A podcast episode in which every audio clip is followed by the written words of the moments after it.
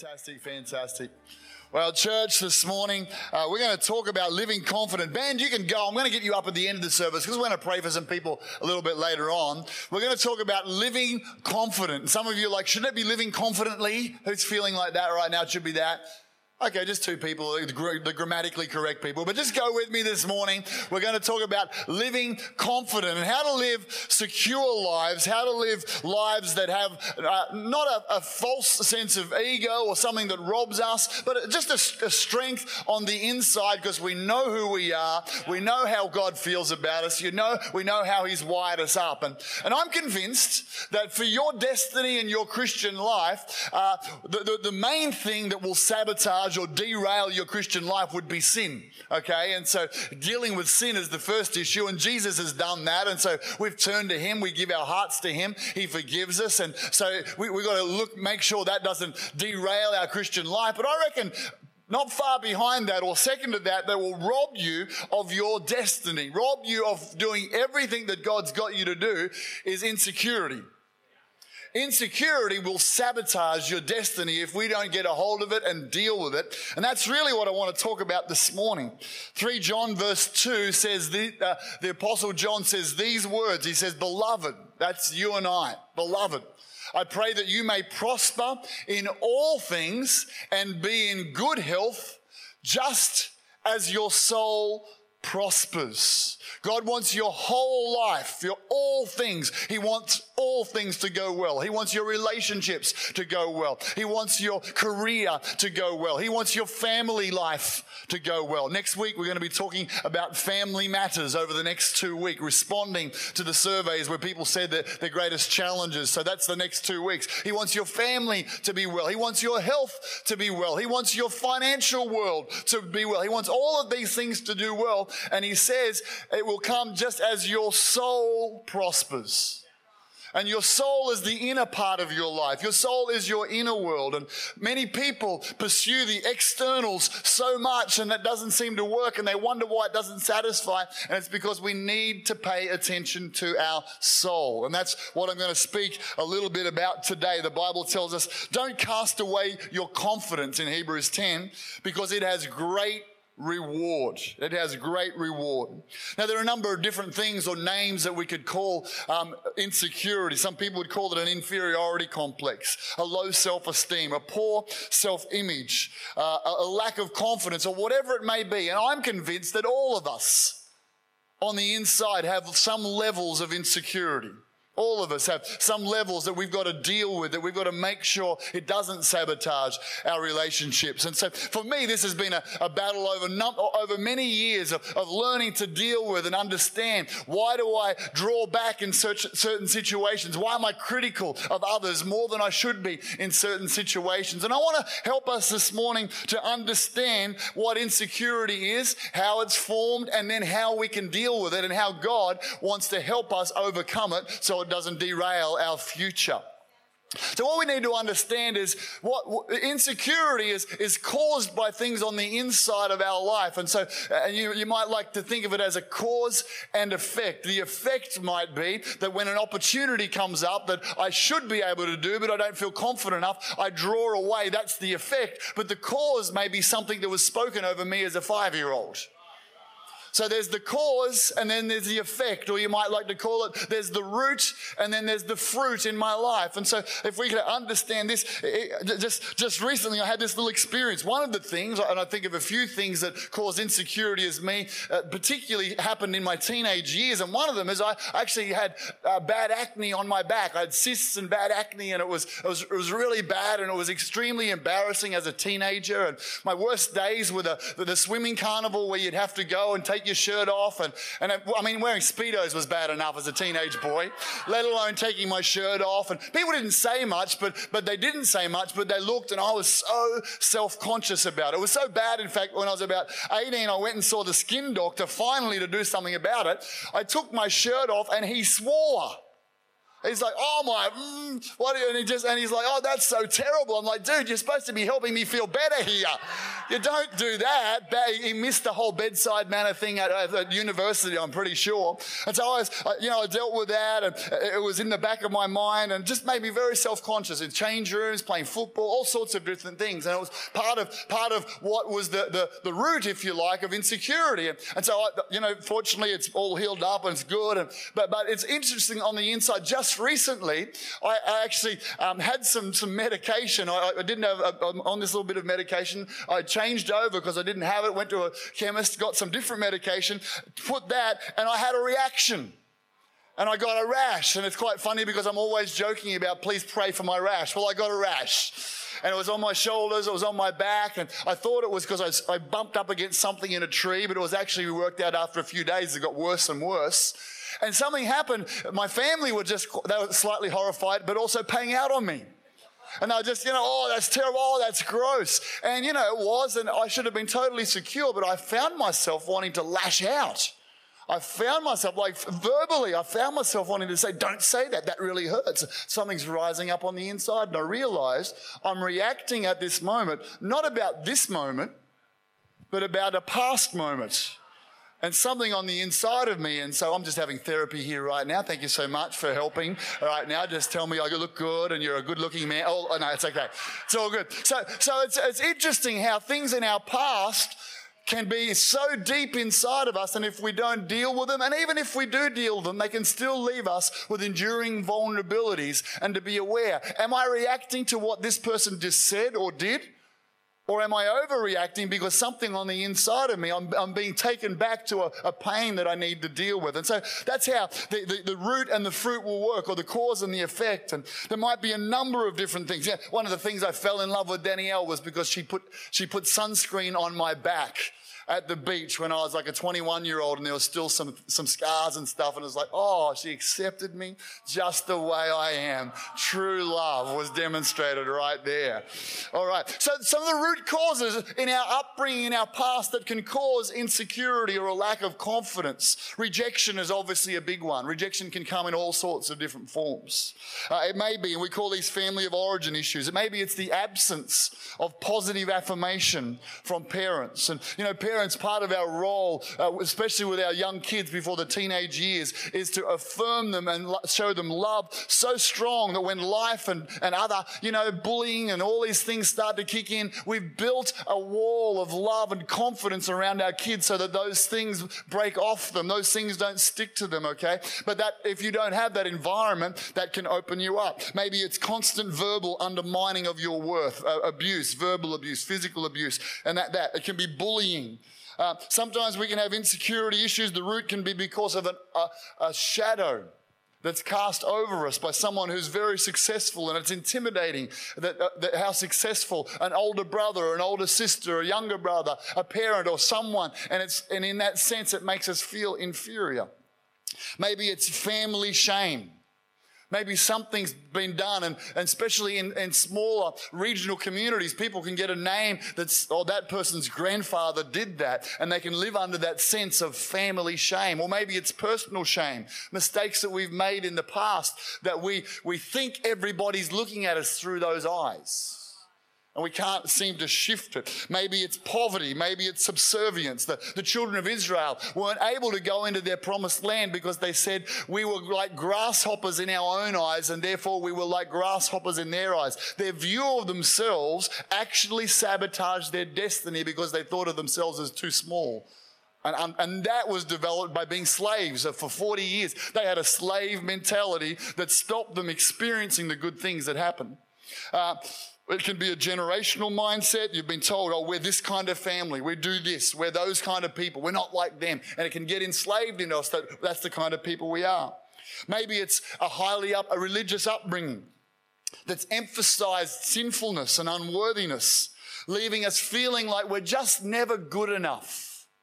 We're never quite good enough. We, we, we, don't, we haven't prayed enough. We did the wrong thing. And God's, He's just not happy with us. And that can be a, a reality for people. Religion can cause people to have actually a poor sense of self image if they haven't been told and if we haven't been told how much God loves us. That's why we've made a commitment in our church that when people come in, we're going to tell you how your Father in heaven loves you. We're going to tell people that He likes you. We're going to tell people that He's not trying to come down strong on you. He wants the best for you. We want to change people's image of our Father in heaven. But all of these things can be root causes, and there are many more things deep inside of us from childhood, from the womb from experiences. And if we don't deal with those things, then they can manifest in insecurity or a lack of confidence. These can be things like feelings of inadequacy. Uh, to me, there seems to be two expressions of insecurity. One is where we draw back because we lack confidence, or the other is where we go over the top to make up for the insecurity we're feeling on the inside. So the drawing back can be unhealthy comparisons. They're so amazing and I'm not. Social media has magnified, especially for our teenagers and young people, magnified this concept of, wow, aren't they, aren't they just uh, incredibly beautiful? They don't realize that that photo had two days of, of makeover and photoshopping and creating unrealistic images. But if we get into comparisons, it's a, it's a one way street to insecurity. Uh, th- that feeling can be uh, timidity, and it means that an opportunity can come along, and we sit back and we don't feel confident about taking hold of that opportunity because we just don't rate ourselves strongly enough. It's, uh, this sort of person can be a blocker to affirmation. And someone wants to give you a compliment and you can't accept it because on the inside you don't feel good about yourself. And you're like, no, that's not true. And, and like battered away. Every compliment that comes your way, you bat it away. That's insecurity at work, stopping to receive the affirmation. Insecurity means that we can isolate ourselves and we can feel so bad about ourselves. No one would want to be a friend with me. And then that actually becomes a self fulfilling prophecy and we struggle to form genuine friendships that, that God has shaped us to have and that we need. And then it re- reinforces the issue over and over again. We can end up, if we're insecure, being people pleasing, just accepting stuff. People can stay in abusive relationships way too long because they feel bad about themselves and unable to say, I'm, I'm worth more than accepting that kind of behavior. That's insecurity on the inside that needs to be dealt with people pleasing, unable to say no, a fear of man, fearing more rejection. Okay, so that's the pulling back. The other side of it is, well, because of my feelings of inadequacy, I'm going to overcompensate. I'm going to be a self promoter. I'm going to tell, you know, the, the, conversations of this kind of person is I, I, I, I, I. And I did this and I did that. And you tell a great story. And then they've got a better story about how good they are. Come on, we've all been there and we've all done that but that's overcompensating. Uh, you know, I, I, find that one of the challenges of, of someone insecure on the inside is they can't embrace servanthood. Jesus, as the Son of God, was so confident in himself and who he was that he could put on the clothes of a servant and take the towel and wash people's feet. And he knew that that act didn't define him because of who he was on the inside. He was making other people's lives better. But some people aren't, aren't, able to embrace a lower position because it says, oh, I'm not worthy. Well, what's this saying about my value? I, I couldn't serve like that. I, I couldn't empty the bins. I'm much better than that. Well, that actually comes from an insecurity on the inside. Sometimes people are unable to receive correction or coaching and we all need coaching, we all need correction, but sometimes it, might be raised something we didn't do well. But insecurity takes the, the issue that's being addressed of something I've not done well and says, Oh, you think I'm just a loser. No, no, no, you're not a loser. You just, could you just, this one thing, you're not aware of it. If you improved it, it would be great. But we, we, we reject correction or coaching that would help us be a better person because of these feelings of insecurity on the inside. Other times we actually end up becoming super critical of other people. We, we, we, and because of this insecurity, someone else succeeds. It's the Australian way. It's the tall poppy syndrome. The psyche of our convict nation actually tends to pull people down when they succeed because the only way we can feel good about ourselves is to pull people down to our level. Find the fault, find the mistake. And, and so, and you know what? I've found myself over many years when I find jealousy rises up on the inside, when I find criticalness rises up on the inside. After a while, I realize that what's happening is because I'm critical of me, I become critical of others. And if I can't accept God's love for me and love myself, I, you find it hard to love others. And so for me, this journey of overcoming insecurity and growing in my confidence has been the journey of a lifetime. And I think it always will continue uh, for me and for, for, for all of us being able to understand, oh, that's insecurity in me reacting right now. Rather than celebrating, I'm pulling down. And so for me, I shared a little bit about some of the, the teenage struggles. I, I, grew up in a beautiful Christian family, very devout. I loved God. My parents were great missionaries. I have great memories uh, of sitting in church with my dad, and my dad was very physically affectionate. So, you know, and he, he was 54 when I was born. So he was quite a bit older with me growing up. Some of you have still got a chance right there. Just, uh, you know who you are right now.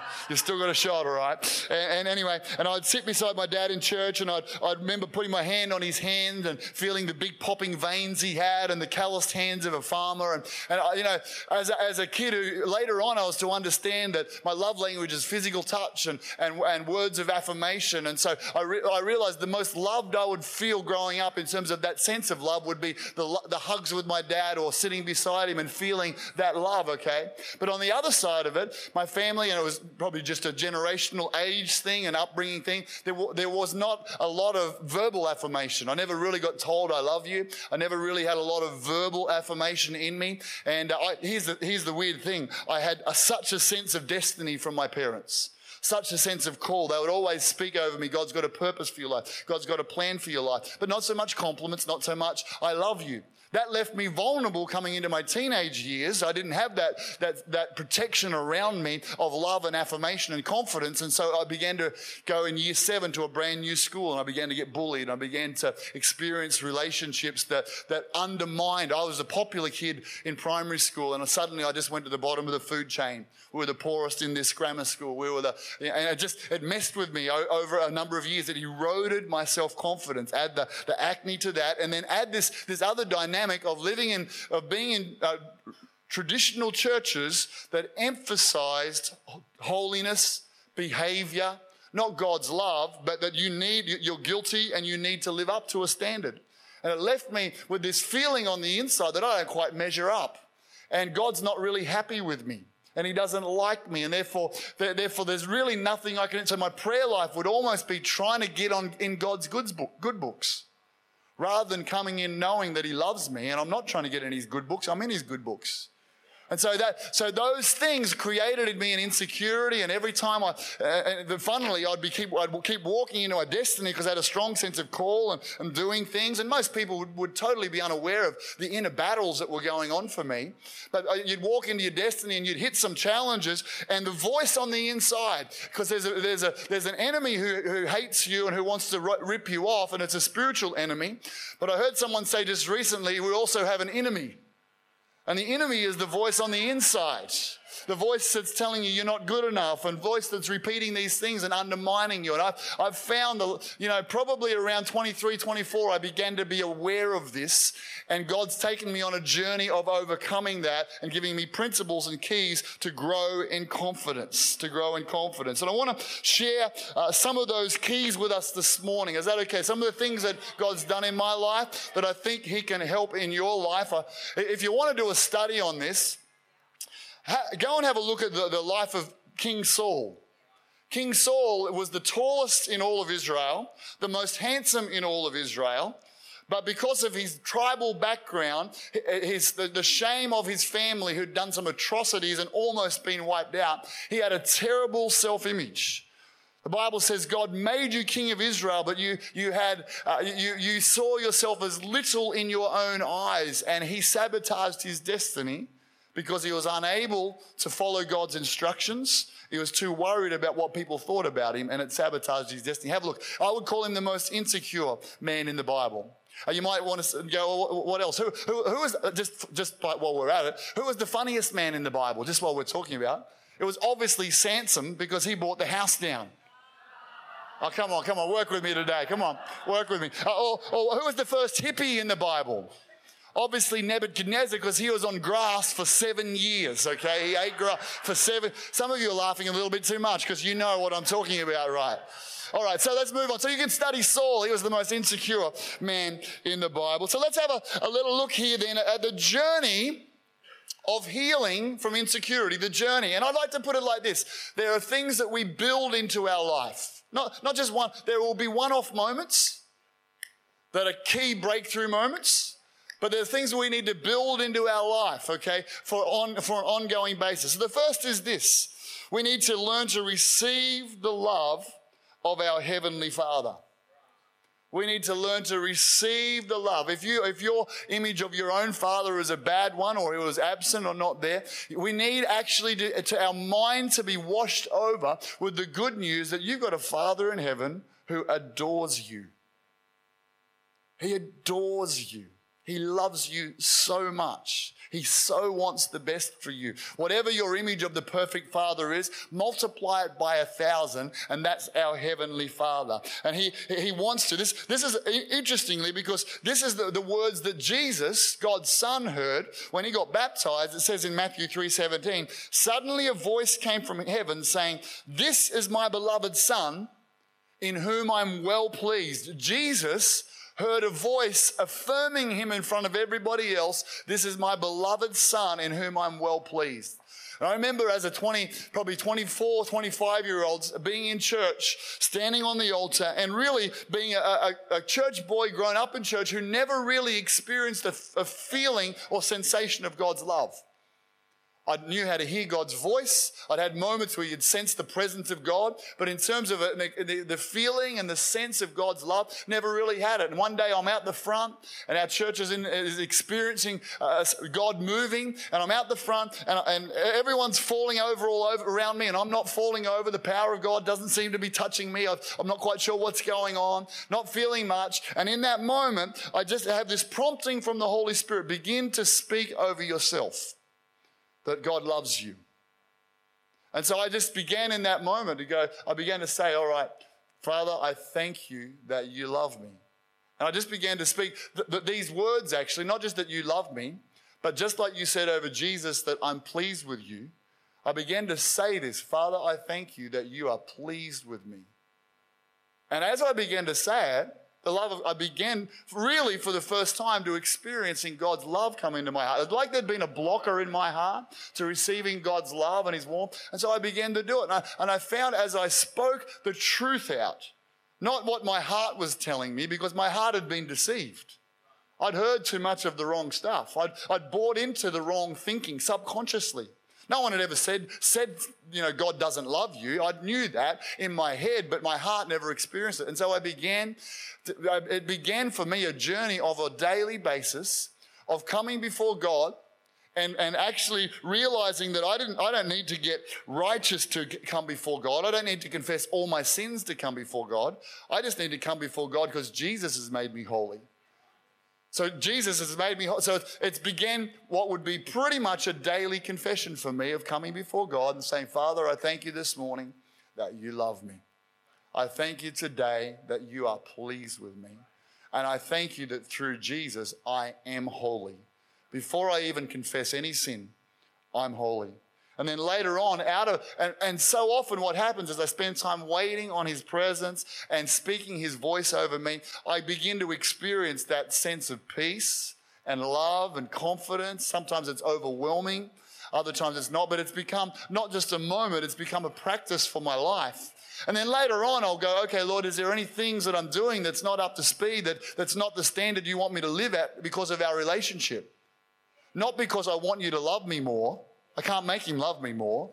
But out of my relationship, what can I do better? God, what's going on? And it's just a whole different mindset shift. And I want to encourage you today that God is here. And if that hasn't been your experience about who God is, if you've never been told that when God looks at you, he's smiling, he adores you. He's got great plans for your life, a great death. And if you could experience that and open up your heart and your mind to that, that would be the beginning of dealing with the insecurity and the lack of confidence. Then over the years, I found God's told me all sorts of different things about what He thinks about me. Once I've got that open, I found out that he loves my sense of humor. Can you believe it? He loves my sense. He told me that. So I'm going to just keep telling jokes because God loves my sense of humor. All right. So that's the first one. You'll find it's one of the great reasons to be in church. Many people are in church and they begin to cry and they wonder, why am I weeping? And it's because the love of God is beginning to touch you, and, and weeping is actually letting pain out. You might find that for 12 months, you just stand in church every week and you're like, God, I thank you that you, it's not even what the songs are, it's the atmosphere. God, I thank you that you love me. Father, I thank you that you love me. And, and you might cry and not know why you're doing it. It's pain leaving your soul because God is at work in your soul. Lean into it. Embrace it. That will bring healing. The second thing is this we need to learn to release the pain of your past. Release the pain of your past. This is not just a moment as well. This can be the, a journey. This can be a this can be a, a, a, long journey. I remember again around this similar time that I began to, to open up to God's love. I remember as well standing on the altar and God bringing back to my remembrance three or four names and faces of, of guys in year seven and eight who were sarcastic and cynical and and you know I tried to get back, but and they'd say things during the day and you'd laugh them off, but at night it would stick. And so you, I'd have that. I remember having that sense of pain locked up on the inside and just beginning to say, God, I forgive. And I'd say their name and I'd see their face. God, I release them. I forgive them for the things that they said. And I found in that moment, you know what? Within, within a couple of years, I, I can't remember their names or their faces. And it was just a matter of God's love coming in and washing it. But it was a choice to release it. Now, sometimes we, we, need, we need help. Sometimes we need to see a great Christian counselor to talk about the experiences and the pain. And, and sometimes it actually can get worse before it gets better because it's like, oh, I buried that down so deep that I don't want to go there and because it's actually painful when I go there. The problem is when people touch those points and we, those insecurity, we, it comes up and all these feelings come up. We're like, oh, well, if you want to stop that, you've got to actually let God into the deep parts, the little drawers that you've got closed and you don't want anyone to know about. Let God in there. And that can happen. Again, it can happen. The Holy Spirit is the great counselor. He can come in and he can, he can show you how Jesus has paid a price for the rejection, how Jesus knows what it is to be abandoned, how Jesus knew what it is for people to falsely. He knows all the pain that you've been through. Jesus went through at the cross and he said, If you'll give it to me, I'll exchange for you peace and love. But sometimes we need help. We need to stand on an altar, and at the end of this service, we're going to have a moment where, where people can come out the front and go, God, I'm going to let you into that little drawer that I've got that no one, that I've never let you into. I'm going to go and talk to someone. I'm going to, I'm going to go and maybe do the, the freedom group and freedom course. And I'm just, I'm going to let God into these spaces because I want to release the pain. I want to release the pain, okay? And that can be a journey, but it's, it's really worth doing over a long period of time. Part, part of releasing the pain, there's really just two keys to releasing the pain it's forgiving others and then repenting and forgiving yourself. Because sometimes the shame we feel is because of stuff we've done, and we know God's forgiven us, but we haven't forgiven ourselves, and we're living under shame. Repenting and forgiveness. And when you do that, and it's not just on your own, often it's the power of doing it with other people. Sometimes journaling. It's just, how do I get this pain out? Get it out, journal it out, talk it out, but cry it out, but let God get into that space and release the pain of your past. All right. The third thing, and there's four here. So we've got, we've got receive the love of your heavenly father, release the pain of your past. That might actually be a journey of a lifetime. Might not, uh, it might not actually um, ever go away that you've kind of got to go, oh, that's right, Lord, I forgive them again. Because I've got that feeling coming back, and you, can, and you need to do that. The third one is we need to resist the devil. I'm going to get the band to come on up right now, if you would. We need to learn how to resist the devil.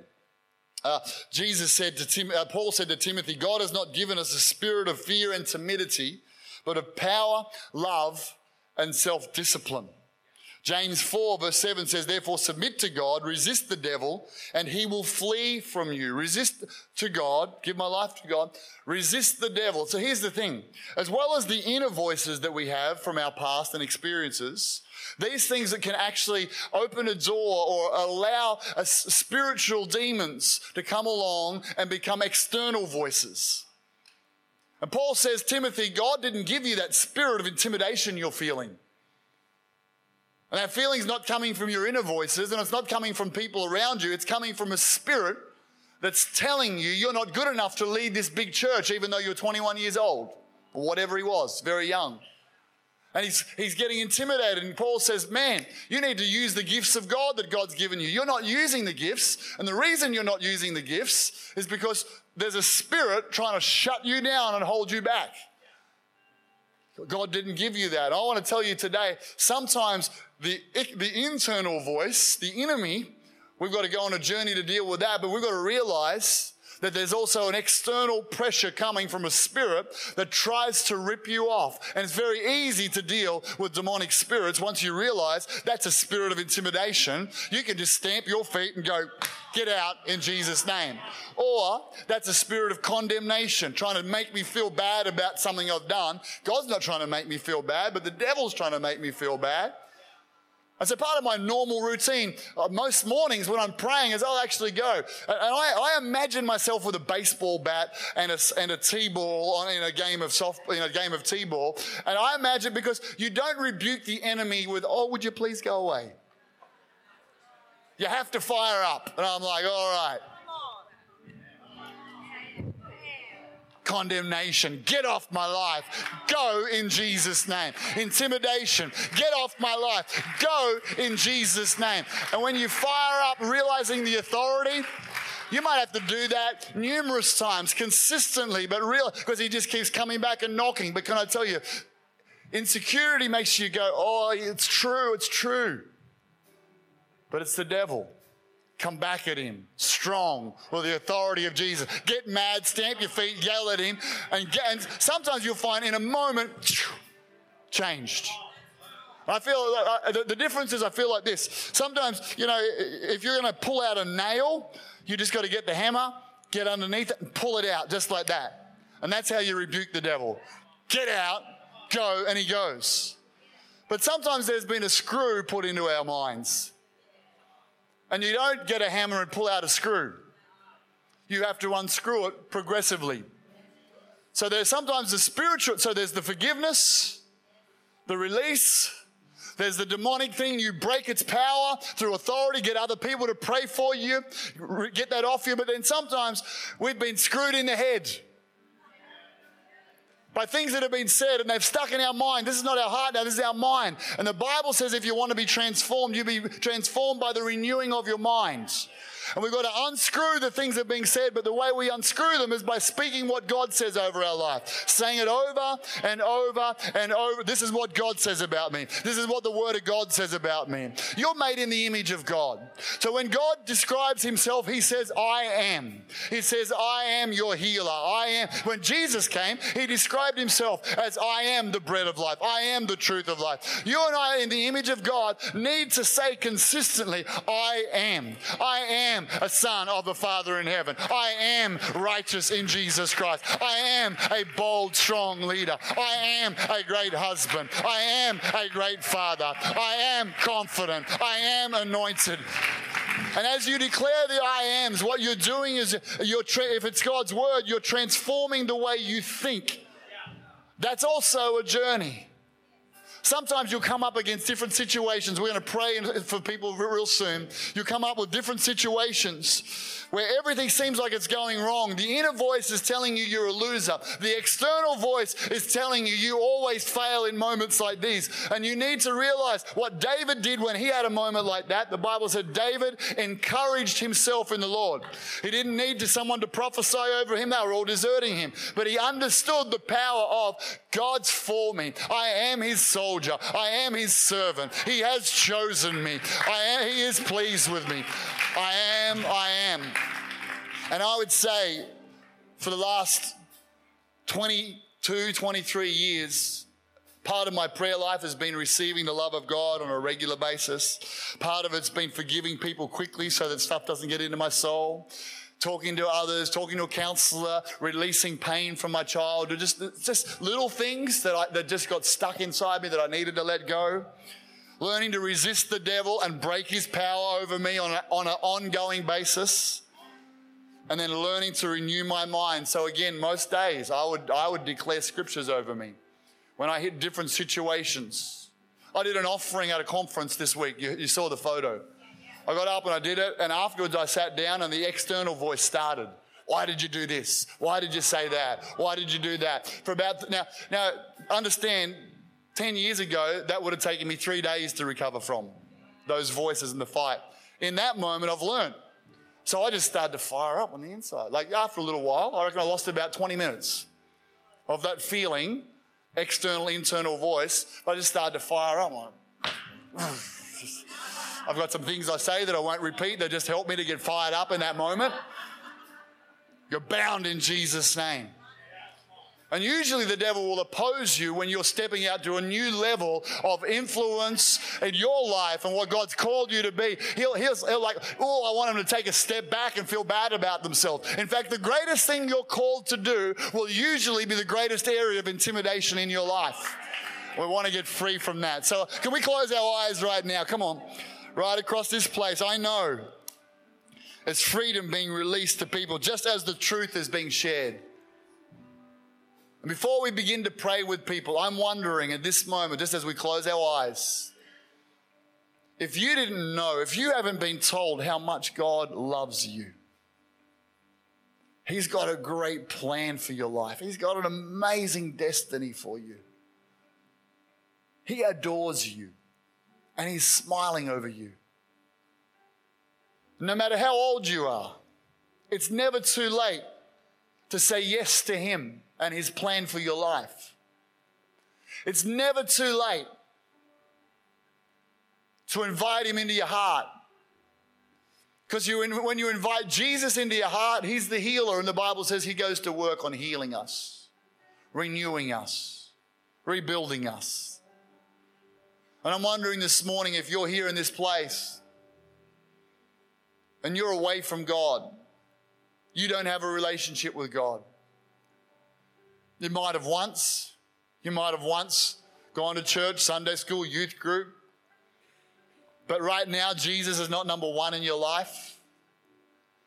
Right now, there's no real relationship going on. There might be an occasional prayer you throw up, but you're not connected to Him. He's not your best friend.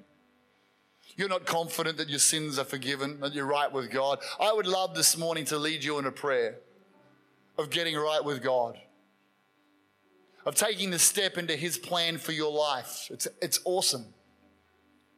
But you need the Creator to come into your heart, forgive you because He wants to, but you just got to own your stuff. And He'll forgive you and He'll come and He'll begin to make things brand new. You might be here and you're not sure if you get, when you die, you're going to go to heaven. You're not confident of that. I'd love to pray for you to be confident. So, in a moment, what I'm going to ask you to do is if this is you, I'm going to ask you to raise your hand. And then I'm not going to ask you to come out the front in your chair. We're going to all say a prayer together, a prayer of committing your life to Christ. And in a moment, I'd love you to raise your hand and then to pray this prayer of connecting with God. If you've never prayed a prayer like this, today's your day. If you've done it before, but you know you need to come back to Him, you'll sense the Holy Spirit speaking to your heart even right now. You've got a call and a destiny, and it's time to step back into that. Or if you're just not sure if you're going to go to heaven when you die and you want to have that confidence, I want you to raise your hand. So, right now, right across this place, if that's you, would you raise your hand and say, John, that's me? I want to get right with God. Just raise it up real high and say, That's me today. I need to get right with God. I need to reconnect with God. I need to begin a relationship with Him. Wherever you are, I, I feel like there's at least a couple of people in the room right now, and God's using me to talk to you because today is a day where you turn over the page to a new chapter of your life, and God is at the center of your life. He wants to be. You just got to surrender to Him. Would you raise your hand if that's you right now? Just say yes to God. I'm going to lead you in a prayer if that's you, wherever you are. Wherever you are, wherever you are. Say, That's me, John. I need to get right with God. Christians are praying for you. There's a tug of war in the spiritual realm going on for you right now. Don't miss this moment. Don't say, I'll do it later, I'll do it in another moment. So often when we put it off, we miss the moment, the window that God's got for us. I know He's here talking to someone. And if that's you, come on, just raise your hand right now. So that's me. Awesome. Thank you so much. Who else? Who else? It's got to be one more person. Who else today? You're saying that's me as well. Would you raise your hand high and say that's me as well? Join in this moment of prayer. Join in this moment of surrender to God. I'd love to pray for you. I can't wait too much longer. But you got that tug of war going on in your heart. Today is your day to get right with God. Let me pray with you. Let me pray with you. All right, church, let's pray this together after me. Pray it from our heart. Say these words together, everyone. Dear God in heaven, I thank you that you love me, that you sent Jesus to die on a cross for me. I'm sorry for my sin, for all I've done wrong. And I'm turning to you today. I receive your love. I receive your forgiveness. In Jesus' name, amen. Amen. Amen.